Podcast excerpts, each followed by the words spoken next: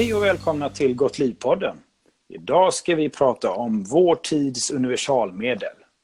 Vår tids Panagea. Vår tids lösning på alla kroppsliga bekymmer. Det är protein. Jag tänkte berätta lite om ehm, hur jag blev intresserad av hälsa och träning. Jo, jag började med styrketräning för att bygga en schysst kropp.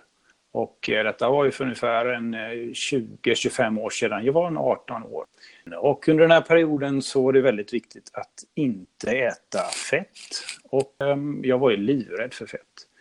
Jag åt ju eh, protein och jag åt kolhydrater. Det var det jag åt. Det var ju proteinpulver till höger och vänster. Och eh, vad har egentligen hänt de sista 20-30 åren när det gäller detta? Jo, vi är livrädda för kolhydrater idag.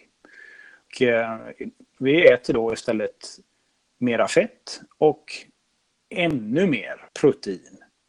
Det här har blivit en stor fråga, inte bara för kroppsbyggare som då konsumerar oerhörda mängder utav protein ifrån farliga källor. Jag har jobbat i träningsbranschen eh, och är faktiskt upprörd över alla dessa proteinpulver som säljs inne på träningscentren. Varför är jag det?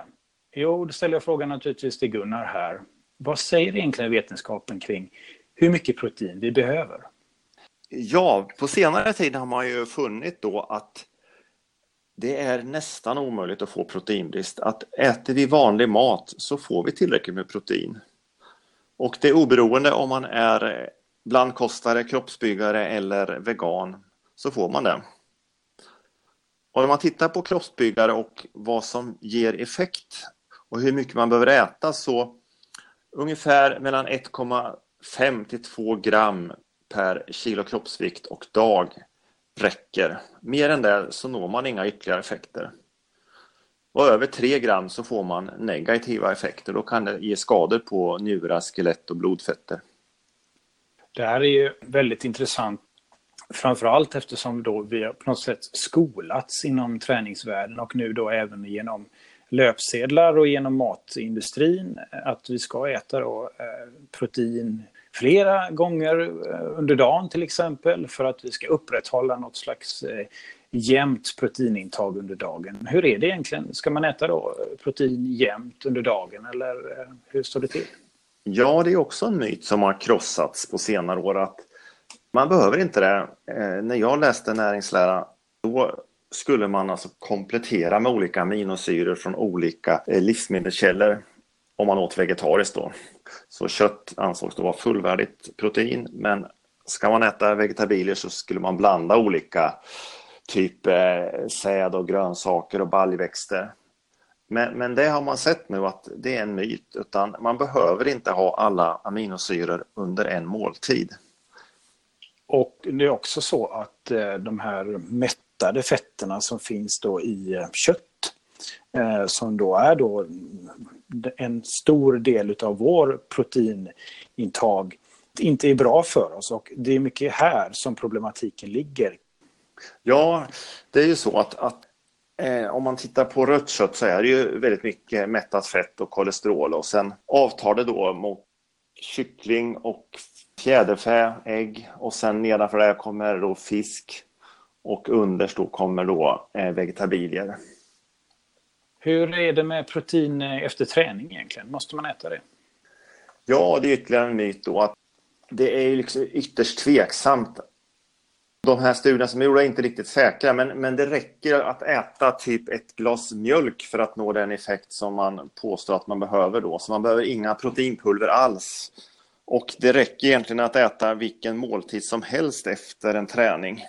Det här är intressant tycker jag, när vi ser vanliga människor som inte ska vara med i eh, någon kroppsbyggartävling, som slänger sig på proteinpulver och, och eh, eh olika proteindrycker eh, efter träningen och tänker att om jag inte är fri med detta så kommer det hända någonting med kroppen vad vet vi egentligen kring detta? Vad händer om man inte eh, äter protein efter en träningspass? Det händer väl ingenting, eller hur? Nej, stort sett ingenting. Och generellt sett så äter vi ju för mycket protein, eller hur?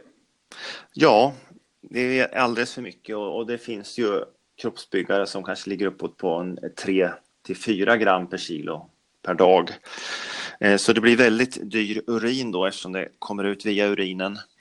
Och det ger också väldigt eh, negativa effekter då på, på njurar och, och eh, skelett. Och i ett större perspektiv då, många vänder ju sig till protein för att de eh, kanske vill gå ner i vikt. Och då ökar de sin eh, proteinintag och så skär de ner på kolhydrater. Och den här bantningsfokuseringen som vi har i samhället har ju gjort att vi fokuserar på enskilda näringsämnen, protein då i detta fallet. Och på 80-talet var vi livrädda för fett och, och så vidare. Men jag vågar eh, lova att det kommer vara väldigt svårt för oss att, att hitta en, en bra eh, balans i så länge vi fortsätter att fokusera på enskilda näringsämnen. Mat är mat, faktiskt inte eh, bara enskilda näringsämnen, eller hur? Ja, absolut.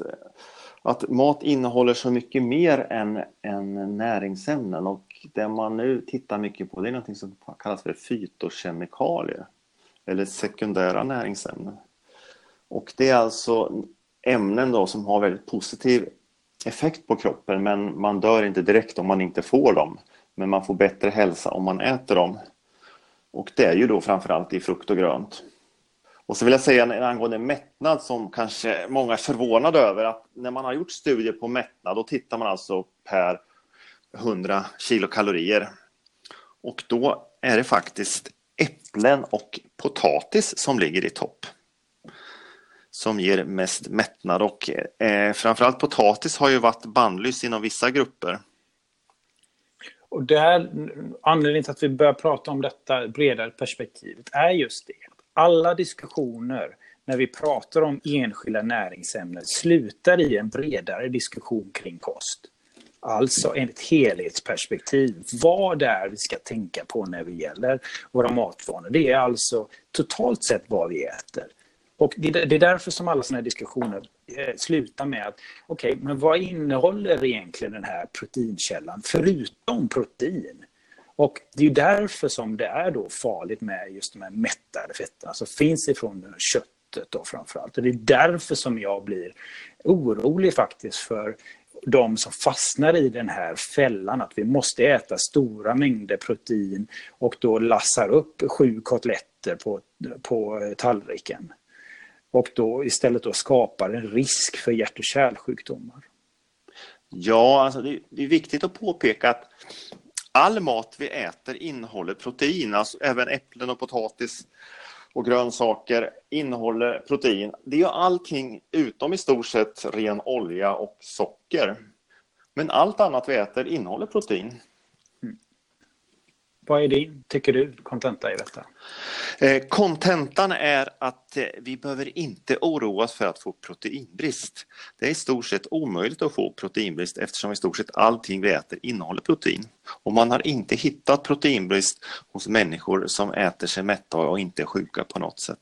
Så vi ska ägna oss åt andra saker och inte åt protein. Och till dig som lyssnar och som, som tänker på din träning och också kanske vill gå upp i vikt och kanske vill bygga muskler så vill jag säga det, inte ens du behöver tänka på detta. Av det enkla anledningen att när du tränar och du vill gå upp i vikt och du vill lägga på dig mer muskler så äter du ofta mer mat för att du vill ju gå upp i vikt. Vilket då betyder att du ökar din proteinkonsumtion automatiskt. Protein är en icke-fråga, mina vänner, för gemene man.